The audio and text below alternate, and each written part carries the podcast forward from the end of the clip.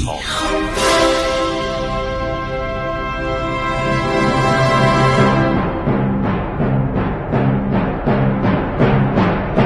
کاری از گروه جوان و اندیشه رادیو جوان.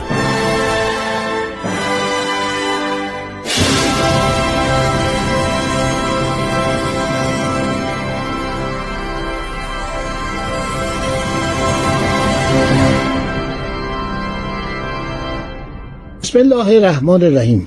به نام خداوند بخشاینده مهربان. شنوندگان عزیز من خسرو معتزد هستم. با برنامه عبور از تاریخ اکنون در سالهای انتهایی سلسله ساسانیان که در اواخر به علت تندخویی و شتاب زدگی خسرو پرویز و زندگی خصوصی او به طرف انحطاط میره و چهار سال بعد از اعدام خسرو پرویز در سال 628 میلادی این سلسله فرو بیپاشه خب ادامه می‌دهیم.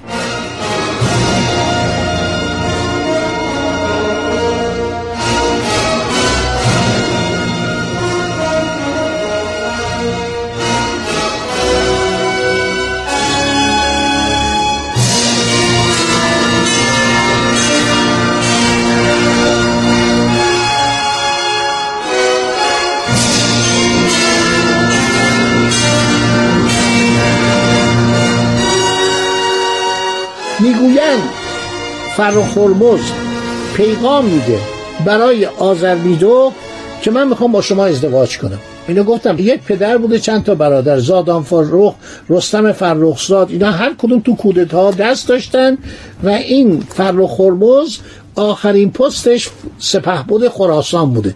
اسپهبد خراسان هم فرماندار معمولی بوده استاندار معمولی بوده هم فرماندار نظامی بوده. اون موقع معمولا نظامی ها را به پست استانداری و کنارنگی و مرزبانی میگماشتن. البته عده از مورخه میگن این چنین نیست. این پیرمرد بوده. بنابراین آزرمیداخ بهش وعده میده میگه خیلی خوب منم حاضرم با تو ازدواج کنم. منتها باید یه مذاکراتی داشته باشیم. تو بیا صحبت کن. آخه من چطور می‌تونم بیام با تو بنشتم سلطنت ایران رو تسلیم کنم؟ مردم قبول نمی‌کنن. اینو بالاخره به یک جایی میکشونن به دربار میکشونن که مذاکره کنن و میان و بلا فاصله میگیرنش بازداشتش می‌کنن و روز بعد یک محاکمه نظامی می‌کنن. آذر میدختم خودشون بالا نشسته چون شاهنشاه یک مقام خیلی بالایی در اون زمان بوده. میگه آقا ایشون به من احسای ادب کرد. ایشون اومده به من که دختر خسرو پرویز هستم به من که شاهزاده خانم هستم پیشنهاد می‌کنه بیا همسر من بشو. آیا حدش هست؟ همه میگن نه قربان. کارش جسارت میگه بندازنش زیر فیل. این پیرمرد میارن و میندازن زیر فیل.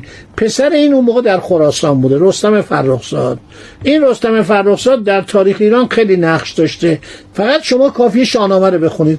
ببینید در شاهنامه این چقدر این آدم ضعیفیه. چقدر آدم زبونیه. چقدر آدم بیچاره ایه ایشون لشکرکشی می‌کنه میاد پایتخت رو می‌گیره بعد میره به قصاص خون پدرش. عرض شود که وارد پایتخت تیسمون شده و میره تو کاخ پادشاهی و آذربیدخت می‌گیره. دستور میده سر این زن رو ببرن. این کار خیلی در ایران اثر بدی می‌کنه. سربازا از این بدشون میومد توی جنگ قادسیه نمی جنگن این آدم خوشگذران و عیاش و همیشه در حال عیاشی و خوشگذرانی و حکیم فردوسی حق مطلب رو درباره این ادا کرده. در شب فرماندهی جنگ که باید بشینه طراحی کنه صبح با چیکار بکنن؟ نشسته نامه نوشته به برادرش و این نامش بسیار جالبه. در شاهنامه شما می‌توانید بخوانید. خب آذربیدخت رو می‌کشن. بعد ایشون یعنی جناب کودتاچی دستور میده خسرو پسر مرگشنه است که از اعقاب اردشیر پابکان بود در اهواز زندگی می‌کرد ایشون رو بیارن و بر تخت سلطنت بنشانن. این بیچاره هم بلند میشه میاد یه چند روزی بر تخت سلطنتی یک گروه دیگه کودتا می‌کنن اینو می‌کشن. فرخزاد خسرو یک نفر دیگه است. آخرین فرمان روای هیچکاره اونم یه چند روزی میارن و بر سلطنت مینشانن. عرض شود که میکشنش.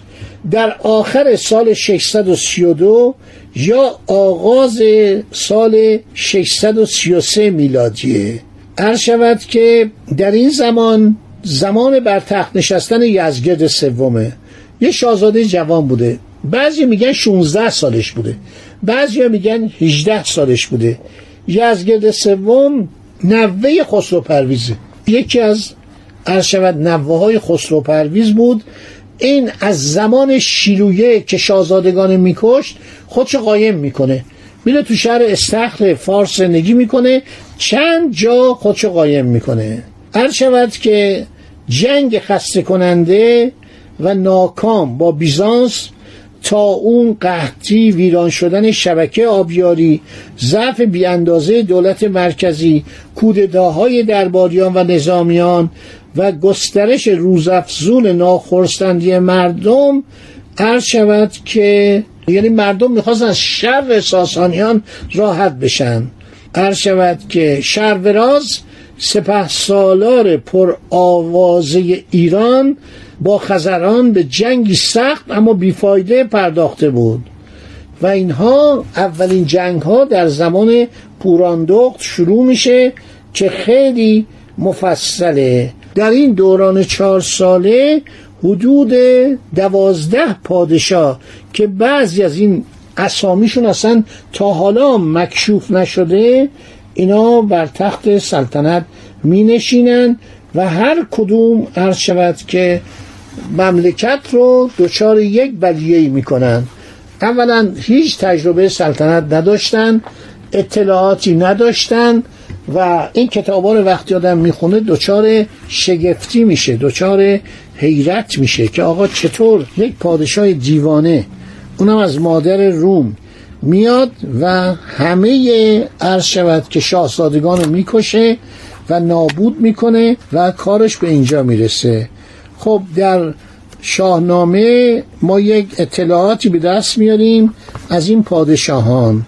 یکی عرض شود که پوراندخت بوده ملکه پوراندخت بوده که اشاره بهش کردن. تا یادم نرفته ابن بلخی نوشته که یزجرد یا یزگرد وقتی پادشاه شد پانزده ساله بود هشت سال پادشاهی کرد افتان و خیزان. و این دوره سلطنتش همش جنگ بوده و بعد هم رستم فرخزاد همه کاره بوده و بعد از اردشیر سوم یک دوران کوتاهی که سلطنت می‌کنه شخصی به نام فرائین در شاهنامه اومدین. در شاهنامه اشاره کرده شاهنامه چون حکیم فردوسی کتابخانه مفصلی داشته. صد درصد زبان پهلوی می‌دونسته. و از منابع قدیم اینا رو در آورده. بعد پوراندخت رو اشاره می‌کنه بعد آزرمیدخت رو اشاره می‌کنه که شش ماه بیشتر سلطنت نکرد. شش ماه یا کمتر. بعد شخصی به نام فرخزاد میاد که او را هم عرض شود که از بین می‌برن. یک دو سه نفر دیگه میان. پادشاهی به یزگرد سوم می‌رسه. یزگرد سوم عرض کردم که جوانی است عرض شود حدود پانزده سال یا شانزده سال. پسر شهریار بوده یکی از پسران خسرو پرویز از زنی زنگی زنگی یعنی چی؟ یعنی زن آفریقایی. نوه خسرو پرویز بود که به طور گمنام در حدود استخر پارس زندگی می‌کرد. پس از کشته شدن پدر شهریار در قتل عام شاهزادگان ساسانی که عرض کردم که شیلوی همین را اعدام کرد. 17 یا 18 پسر خسرو پرویز رو اعدام کرد. یزگرد سوم فرار میدن. می‌برن به استخر پارس یعنی به شهر استخ شهر قدیمی استخ که زمانی پایتخت ساسانیان بوده. بزرگان ایران میرن میگردن می‌بینن آقا هیچ کس پادشاهی بکنه.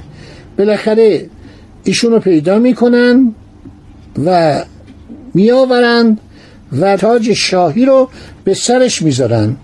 سپس هواخواهانش او را به تیسرو میارن بعد اینجا رستم فرخزاد مردانگی می‌کنه. همیشه آدمی بوده در دسایس دست داشته. حالا دیگه از ناچاری میاد و حمایت می‌کنه و تیسفون رو می‌گیرن.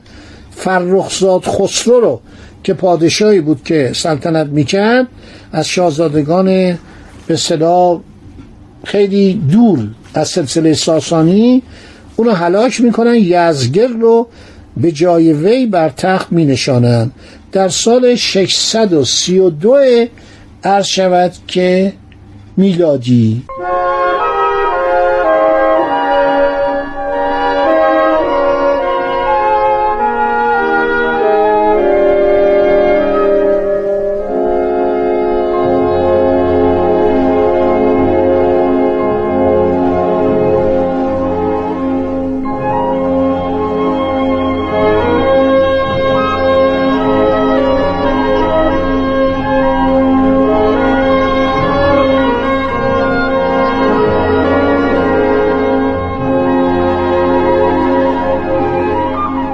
خب نلتکه نوشته که شهر تیسفون به دست طرفداران یزگرد سوم نبود. هواخواهان او نلتکه محقق آلمانی تاریخ بلعمی رو و تاریخ تبری رو اینا رو ورداشته تلفیقی کرده ترجمه کرده به زبان آلمانی و در اروپا تاریخ ایران شناسانده شد. یزگرد آغاز سلطنت خودش از اول سال ایرانی همان سال برگزید. سال اول سلطنت یزگرد سوم بنا به نوشته فردوسی فقط شش روز می شود. یعنی روزهای آخر اسفند ما بوده. به گفته سعید ابن بطریق و ابن قتیبه او در هنگام جلوس پانزده ساله بود. به قول دینوری وی در آن سال شانزده سال داشت. در اون زمان 16 سالش بود. تبری میگه تبری حرفاش معتبرتره. میگه یزگرد 28 سال عمر کرده. از این روایت چنین استنباط می شود که به انگام جلوس کودکی 8 ساله بوده. خب درباره این خیلی صحبت میشه. این مدت کوتاهی عرض شود که سلطنت کرده. رستم فرخزاد سپه سالار ایران میشه. میشه بزرگ ارتشداران سالار. خرزاد برادر رستم فرخزاد یک مقام عالی داشته. خب دوستان شنیدید بخشی از تاریخ پرماجرای ایران رو. این ماجراها ادامه خواهد داشت.